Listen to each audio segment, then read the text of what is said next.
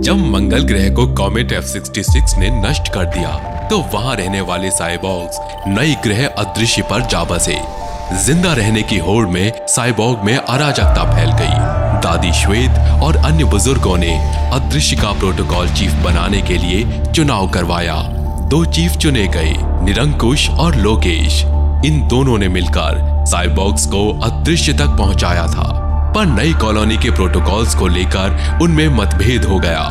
रंजिश इतनी बढ़ी कि हिंसा में बदल गई। शांति बनाए रखने के लिए दादी श्वेत ने अदृश्य पर दो एरियाज़ बना दिए ऑर्डर वन और ओपन 43 ऑर्डर वन के चीफ बने निरंकुश और ओपन 43 के लोकेश।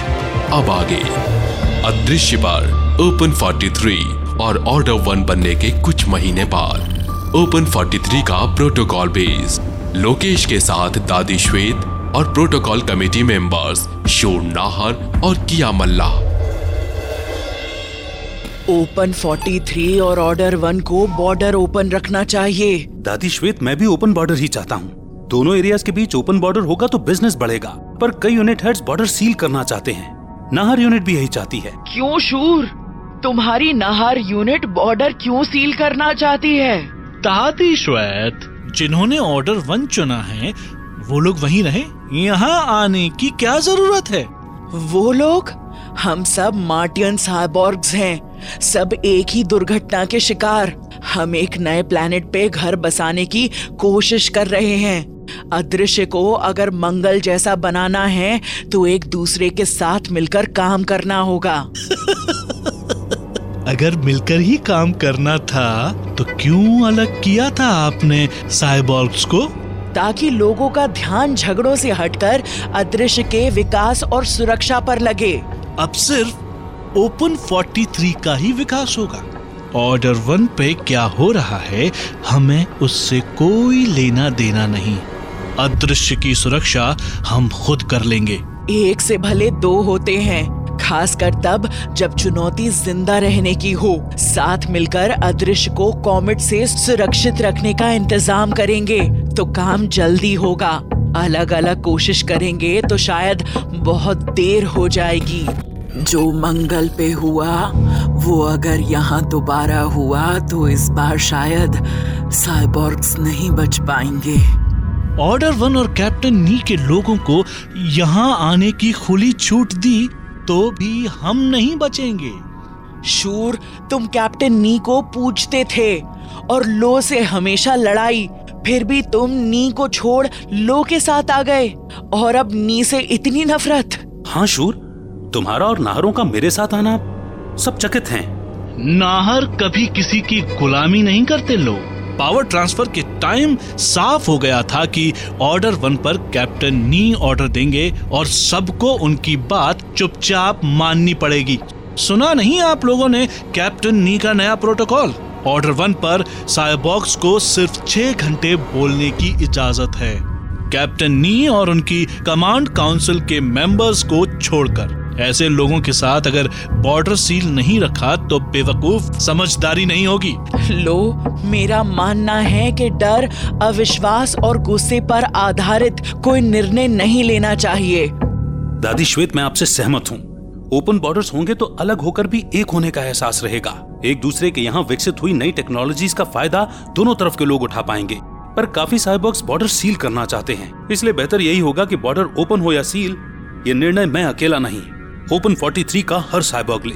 कैसे लेंगे इतने सारे साइबॉग्स मिलकर निर्णय? प्रोटोकॉल कमेटी ऐसे ही डिसीज़न लेने के लिए बनी है ना? कमेटी का काम सबकी सहमति पर आधारित निर्णय लेना है। ओपन 43 पर कोई एक इंसान या कमेटी अपना फैसला सब पर नहीं थोपेगी। कैसे पता चलेगा क्या चाहते हैं सब? कुछ लोग ओपन बॉर्डर चाहते हैं कुछ सील्ड और बाकियों को तो पता ही नहीं बॉर्डर के बारे में। तभी ओपन 43 के हर साइबॉग की राय जानना भी ज़रूरी है और ये सुनिश्चित करना कि निर्णय जो भी हो वो सबको मंजूर होगा।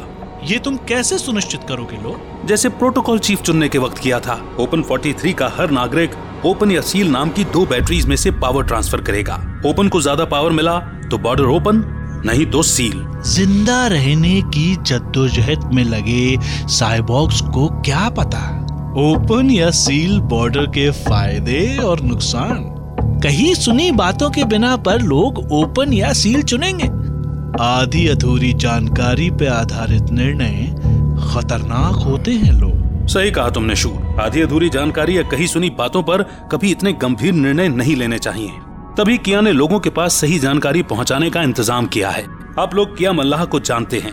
हमारी डेटा हेड ये बताएँ कि ओपन 43 के हर साइबोग को कि क्या डिसीज़न लिया जाए। um, लो मेरा काम सबके सामने दोनों तरफ़ के तथ्य रखना है। ओपन बॉर्डर के क्या फ़ायदे हैं, क्या नुकसान हैं और क्या चुनौतियाँ खड़ी हो सकती हैं। और इन मुद्दों पे साइबॉक्स के बीच खुली चर्चा हो सके, ये मेरी कोशिश रहेगी। आखिर में क्या डिसीज़न लिया जाए, ये सब खुद अपने आप तय करेंगे। किया? मंगल की टेक्नोलॉजी के बिना कैसे पहुंचाओगी सही जानकारी? इतने सारे साइबॉर्ग्स के पास और कैसे होगी चर्चा? दादी श्वेत, मैंने आईपीडीएस यानी इंफॉर्मेशन पैकेट डिस्ट्रीब्यूशन सिस्टम तैयार किया है। मैं और मेरी टीम प्रोटोकॉल बेस पर सूचना पैकेट्स बनाएँगे, जिनमें ओपन बॉर्डर और सील्ड बॉर्डर्स दोनों के फ़ायदे और नुकसान की लिस्ट होगी। ये पैकेट्स हमारे ड्रोन्स हर यूनिट के इन्फो नोट तक पहुंचाएँगे। इन्फो नोट पर हमारी बनाई लिस्ट चेक होगी और लोकल इन्फॉर्मेशन यानी स्थानीय जानकारी इस लिस्ट में जोड़ी जाएगी। उसके बाद इन्फो नोट्स पर तैनात इलेक्ट्रॉनिक बीटल्स की टीम्स सूचना पैकेट्स को घर घर ड्रॉप करेंगे किया सूचना पैकेट में यह ज़रूर लिखना कि ओपन बॉर्डर होने से दोनों एरियाज़ के लोग एक दूसरे के इलाके में नौकरी और बिज़नेस कर पाएँगे जिसमें सबका फ़ायदा है। और ये भी कि बॉर्डर अगर सील नहीं होगा तो ऑर्डर वन वाले यहाँ आकर हमारी नौकरियाँ छीन लेंगे। लो, ना आपकी राय जाएगी सूचना पैकेट में और ना आपकी शूर। सूचना पैकेट्स में सिर्फ़ और सिर्फ़ तथ्य जाएँगे। ये पैकेट्स एक इंडिपेंडेंट इन्फो टीम तैयार करेगी। प्रोटोकॉल कमेटी का कोई मेंबर उन्हें नहीं बताएगा कि पैकेट्स में क्या लिखा जाए और क्या नहीं। मैं भी नहीं। ये टीम साइबॉक्स को केवल निष्पक्ष सूचना देगी। इन्फो टीम पर कोई किसी भी प्रकार के दबाव नहीं डालेगा। किया? अगर हम लोगों को नहीं बताएँगे तो उन्हें कैसे पता चलेगा कि क्या सही है और क्या गलत? साइबॉक्स और हमारे सभी लोग समझदार हैं शूर। उनके सामने निष्पक्ष तथ्य रखे जाएँ तो वो अपने फैसले खुद करने के काबिल है। और इन्फो टीम का यही काम है। लोगों तक सही और निष्पक्ष तथ्य पहुंचाना। लोगों को प्रभावित करना उनका काम नहीं है। फिर क्या फ़ायदा हमारा प्रोटोकॉल कमेटी में होने का? शूर कमेटी का काम प्रोटोकॉल बनाना और उनको लागू करना है सबकी सहमति से। हमारा काम अपने विचारों को दूसरों पे थोपना नहीं है। पर कैप्टन नी अपना फैसला ज़रूर थोपेंगे सब पर। नी और ऑर्डर वन क्या फैसला लेंगे और कैसे? ये सोचना तुम्हारा काम नहीं है शूर नहार। तुम्हें सिर्फ़ ओपन 43 की चिंता करनी चाहिए। अगर ओपन 43 के लोगों ने ओपन बॉर्डर्स चुने तो आप लोग बहुत पछताएँगे। नी ओपन बॉर्डर चाहता है। जब मर्ज़ी ओपन 43 में आओ और प्रॉब्लम खड़ी करो। पर मैं ऐसा नहीं होने दूँगा। मैं समझाऊँगा सबको कि सील बॉर्डर्स कितने ज़रूरी हैं। ये काम तो कर सकते हैं ना कमिटी मेंबर्स किया? या इसमें भी आपको आपत्ति है? मुझे आपत्ति तथ्यों में व्यक्तिगत राय मिलाने से है। सूचना पैकेट्स में सिर्फ़ और सिर्फ़ तथ्य जाएँगे। शूर अगर तुम लोगों से मिलकर उन्हें अपनी राय देना चाहते हो या उन्हें सील बॉर्डर चुनने के लिए प्रेरित करना चाहते हो तो ये तुम्हारा हक है। किया सिर्फ़ ये कह रही हैं कि इस काम के लिए सूचना पैकेट्स का इस्तेमाल वो नहीं होने देंगी। शुक्रिया! मैं चलता हूँ फिर। सील्ड बॉर्डर के हक में फैसला सुनिश्चित करने। मैं भी चलती हूँ, लो। लोगों को ये समझाने के ओपन बॉर्डर चुने। मैं साइबॉर्ग्स को ये नहीं भूलने दूँगी कि हम सब मंगल से आए हैं और एक ही मुसीबत से जूझ रहे हैं। मिलजुल कर काम करने में ही सबकी भलाई है। प्रोटोकॉल कमेटी मीटिंग की अगली सुबह। ओपन 43 के लोगों को एक बजिंग आवाज़ घरों से बाहर खींच लाई। घरों के ऊपर इलेक्ट्रॉनिक बीटल्स मंडरा रहे थे।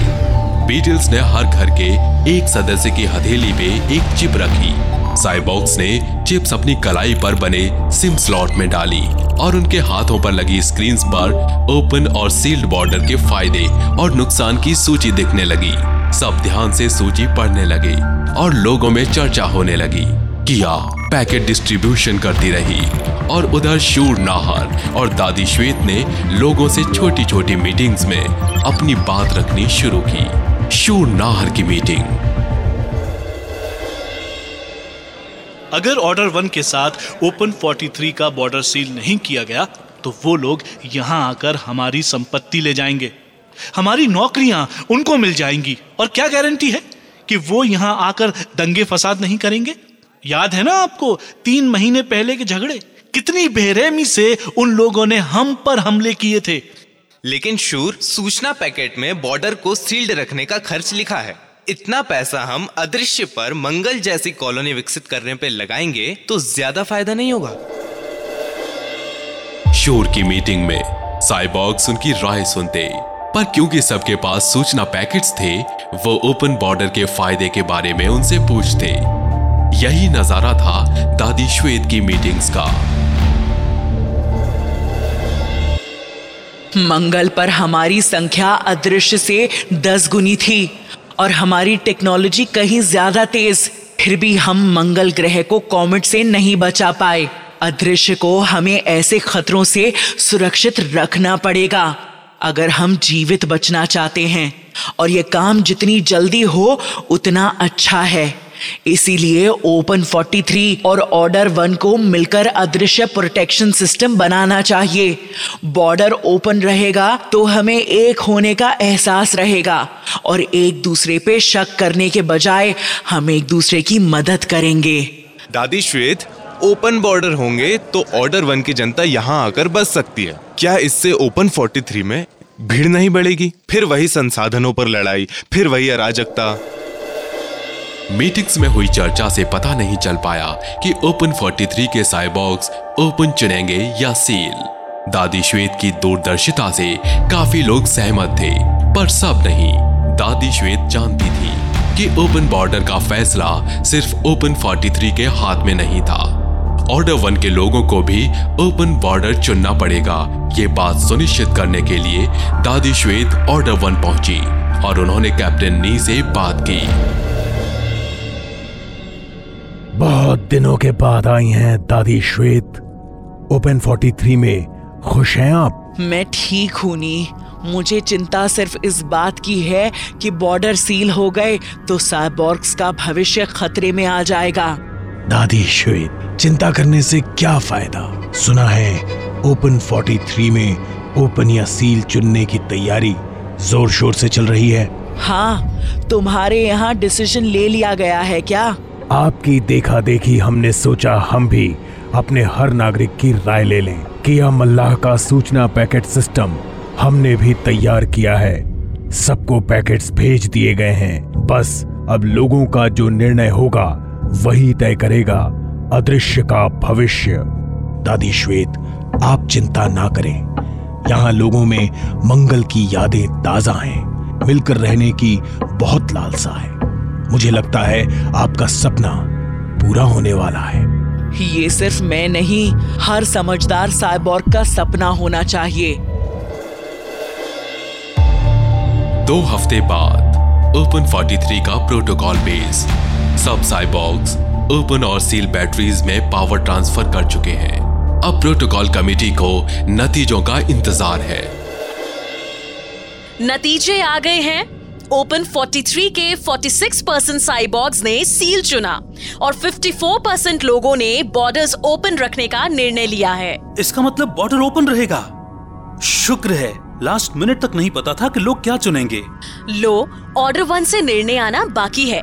तभी पता चलेगा बॉर्डर ओपन रहेगा या सील होगा। ओपन बॉर्डर में ही हम सबकी जीत है। जीत सिर्फ़ कैप्टन नी की हुई है।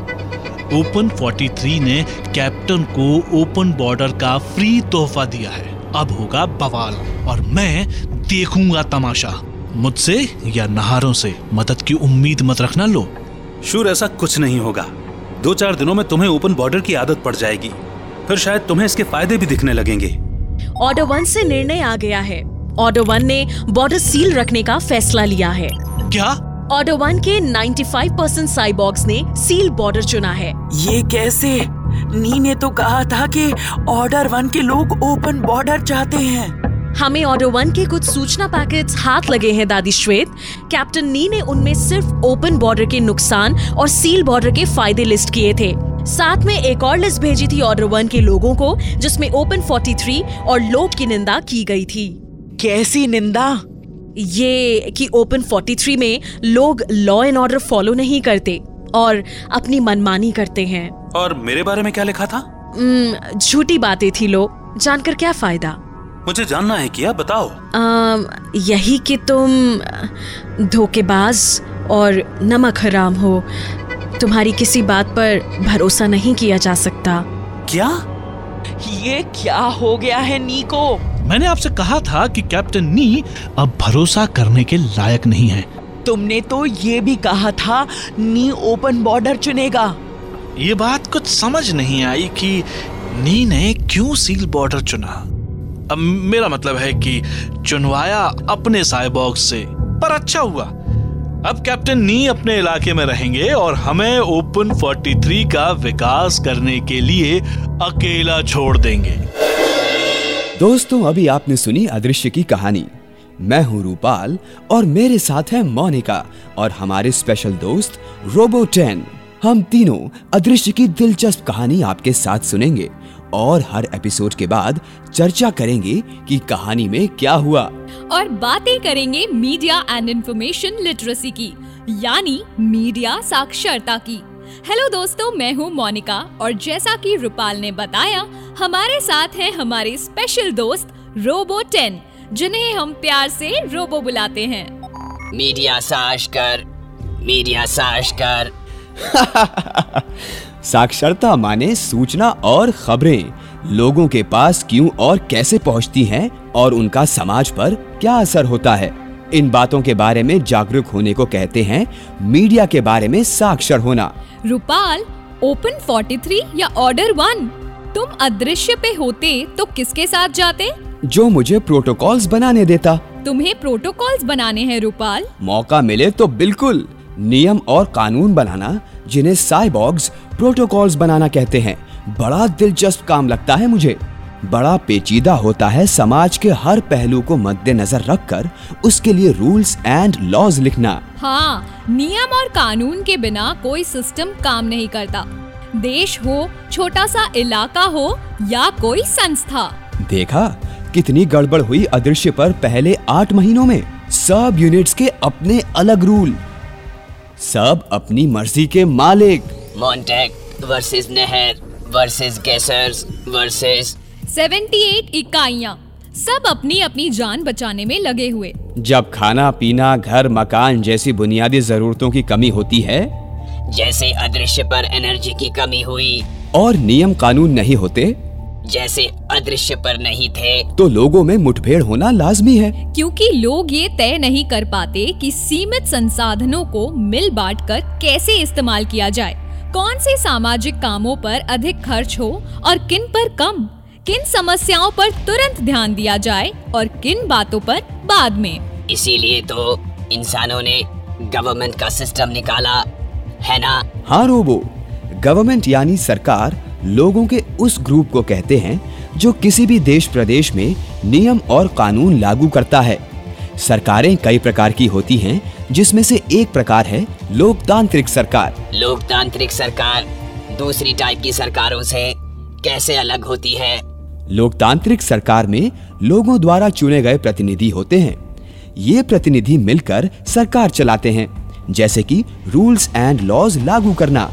इतने सारे प्रतिनिधि मतलब सबके अपने अपने रूल्स एंड लॉज। कैसे तय करते हैं किसके रूल्स माने जाएँ? जब कोई नया देश बनता है तो लोग मिलकर उसके नियम तय करते हैं जिसे हम संविधान कहते हैं। उदाहरण के तौर पर अमेरिका। सन 1780 के दशक में वहाँ तेरह स्टेट्स थे, सबके अलग अलग नियम कानून। इसके चलते अमेरिका बिज़नेस में ब्रिटेन का मुकाबला नहीं कर पा रहा था। और भी दिक्कतें सामने आ रही थी। तो स्टेट्स ने मिलकर तय किया कि वो एक ऐसा संविधान बनाएँगे जो सब स्टेट्स मानेंगे।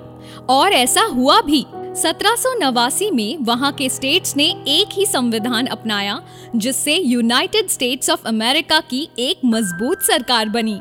सबसे अच्छी बात ये हुई कि इस संविधान में सब नागरिकों को काफ़ी अधिकार दिए गए, जिसमें से एक था लोगों को अपनी सरकार चुनने का पूरा हक। सिर्फ़ अमेरिका ही नहीं, दुनिया में आज बहुत से देशों में संविधान हैं। मैं इंडिया की बात करूँ तो आज़ादी से पहले ही हमारे संविधान लिखने की तैयारी शुरू हो गई थी। जवाहरलाल नेहरू ने 1937 में कहा कि इंडिया एक लोकतंत्र तभी बन सकता है जब लोग मिलकर इसका संविधान बनाएँगे। उन्नीस सौ उनतालीस में सी. गोपालाचारी ने इसकी मांग की। ब्रिटिशर्स को यह बात माननी पड़ी और उसके बाद एक कॉन्स्टिट्यूएंट असेंबली यानी संवैधानिक बैठक बनी। जिसने हमारा संविधान लिखा। मैंने पढ़ा था कि इंडिया की कॉन्स्टिट्यूएंट असेंबली में जो लोग शामिल हुए, उन्हें हिंदुस्तान की जनता ने अपने मताधिकार का इस्तेमाल करके चुना था। और इन लगभग 300 लोगों ने दो साल से भी ज़्यादा चर्चा की और हमारा संविधान लिखा। जिसमें हिंदुस्तान को संचालित करने के नियम बनाए गए। 300 लोग। इतना बड़ा देश जिसमें हज़ारों प्रकार के लोग और लाखों चुनौतियाँ। हर चीज़ के बारे में बारीकी से सोचना और फिर नियम बनाना सोच कर ही एक्साइटमेंट होता है कि कितना कठिन लेकिन दिलचस्प काम रहा होगा। रूपाल एक बार संविधान बन जाए तो क्या देश की सारी समस्याएँ हल हो जाती हैं? ओपन 43 और ऑर्डर वन में प्रोटोकॉल्स बनने के बाद क्या पूरी शांति आ जाएगी? रोबो तुम्हारे सवाल ने डॉक्टर बी आर अंबेडकर की याद दिला दी। उन्होंने उन्नीस सौ उनतालीस में कहा कि अगर संविधान को लागू करने वाले लोग अच्छे होंगे तो एक बुरा संविधान भी फ़ायदेमंद साबित होगा। और अगर लागू करने वाले बुरे होंगे तो अच्छे से अच्छा संविधान बुरा साबित हो जाएगा। तो अदृश्य पर भी ऐसा ही होगा। रोबो ओपन 43 और ऑर्डर वन के हमें सारे प्रोटोकॉल्स तो नहीं पता हैं, पर लोकेश और निरुंकुश के भाषणों में से एक बात तो साफ़ है। ओपन 43 से जुड़े यूनिट्स को फ्रीडम ऑफ़ स्पीच है यानी उन्हें बोलने की आज़ादी है। और ऑर्डर वन में बोलने की आज़ादी पर महत्व कम है। फ्रीडम ऑफ़ स्पीच यानी बोलने की आज़ादी जिसे हम अभिव्यक्ति की स्वतंत्रता भी कहते हैं। ये आज़ादी इंडिया और अमेरिका दोनों के संविधानों ने अपने नागरिकों को दी है। हाँ अमेरिकी संविधान के फ़र्स्ट अमेंडमेंट के अनुसार, अमेरिका के हर नागरिक को अपनी बात, अपनी राय, कहने, लिखने और किसी भी और तरीके से गाकर, फ़िल्में बनाकर, ऑनलाइन सोशल मीडिया पर व्यक्त करने की पूरी आज़ादी है। इंडिया का संविधान भी हमें ऐसी कुछ आज़ादी देता है। भारतीय संविधान के आर्टिकल 19 के तहत फ्रीडम ऑफ़ एक्सप्रेशन यानी अभिव्यक्ति की स्वतंत्रता एक नहीं, अनेक रूपों में लिखी गई है। इसमें बोलने की आज़ादी अपने विचारों का खुल के इजहार करने का अधिकार भारत में कहीं भी निवास करने की आज़ादी और कोई भी काम करने का अधिकार दिए गए हैं। एक मिनट हम तो सर संविधान नियम कानून और अदृश्य पर शांति की बात कर रहे थे। उन सब चीज़ों का बोलने की आज़ादी से क्या कनेक्शन है? एक बात बताओ रोबो किसी भी देश में सरकार के लोगों की संख्या ज़्यादा होती है या देश की जनता की? जनता की कई लाख गुना ज़्यादा। तो सरकार के कुछ लोग अगर पूरी शिद्दत से भी काम करें तो भी उनसे भूल चूक हो सकती है। कभी क्या? बहुत बार हो सकती है। तो इन गलतियों या कमियों को सरकार को बताने का काम किसका है? जनता का। पर अगर जनता के पास बोलने की आज़ादी नहीं होगी तो वो सरकार को कैसे आगाह करेंगे कि कहीं कुछ गलत हो रहा है? बोलने की आज़ादी और लोकतांत्रिक सरकार का बहुत गहरा रिश्ता है। अभिव्यक्ति की स्वतंत्रता के बिना लोकतांत्रिक सरकार ठीक से काम नहीं कर सकती। इसका एक बहुत बढ़िया उदाहरण है आरटीआई आंदोलन यानी सूचना का अधिकार आंदोलन। आज़ादी के कई दशकों बाद तक भी हिंदुस्तान के नागरिक सरकारी अधिकारियों से ये नहीं पूछ पाते थे कि स्टेट या केंद्रीय सरकार द्वारा दिए गए पैसे उनके शहर या गाँव में ठीक से इस्तेमाल क्यों नहीं हो रहे? हाँ सरकारी खातों में सड़क बनाने का खर्चा लिखा जाता। पर असल में सड़क होती ही नहीं थी। यही हाल था गाँव के स्कूलों अस्पतालों और अन्य विकास कार्यक्रमों का। फिर? फिर लोगों ने अपनी बोलने की आज़ादी का इस्तेमाल किया। जगह जगह लोग इकट्ठे हुए और सरकारी अफसरों से अपने अपने गाँव के विकास खाते पर जानकारी मांगी। पहले तो कुछ नहीं हुआ पर जब कई गाँव इस आंदोलन में शामिल हुए तब केंद्रीय सरकार ने आरटीआई लॉ यानी सूचना का अधिकार अधिनियम बनाया अब इससे ये हुआ कि हम जैसे नागरिक सरकारी संस्थान से जानकारी मांगने लगे और उस संस्थान को 30 दिन के अंदर ये जानकारी हमें देनी ज़रूरी पड़ गई। तो आरटीआई लॉ बनने के बाद सरकारी अफसर अपना काम ज़्यादा अच्छे से करने लगे शायद मगर इससे ये ज़रूर तय हो गया कि कोई भी नागरिक सरकार और उनके अधिकारियों से जवाब मांग सकता है। और यही तो एक लोकतंत्र की पहचान है। एक और उदाहरण है निर्भया केस के बाद जो आंदोलन हुआ। लोगों ने बोलने की आज़ादी का इस्तेमाल करके अखबारों, टेलीविज़न, भाषणों, सोशल मीडिया, सब मीडियम्स का इस्तेमाल करके औरतों की सुरक्षा के लिए बने कानूनों को और मज़बूत करने की मांग की। और सरकार ने इस मांग को पूरा किया। तो इसका मतलब कि हम कहीं भी कुछ भी बोल सकते हैं? अम, ये मामला थोड़ा पेचीदा हो जाता है रोबो। इंडिया के संविधान में कुछ ऐसे कायदे कानून भी हैं जो बोलने की आज़ादी पर थोड़ी लगाम लगाते हैं। अब जैसे लोग हर तरह की बात लिख सकते हैं मगर अगर ये बात किसी इंसान को बिना प्रूफ के बदनाम करती है या किसी समुदाय की बेइज्जती करती है तो संविधान ये अलाव नहीं करता है। सरकार भी नेशनल सिक्योरिटी के नाम पर कुछ तरह की बातें लिखने या छापने पर रोक लगाती है।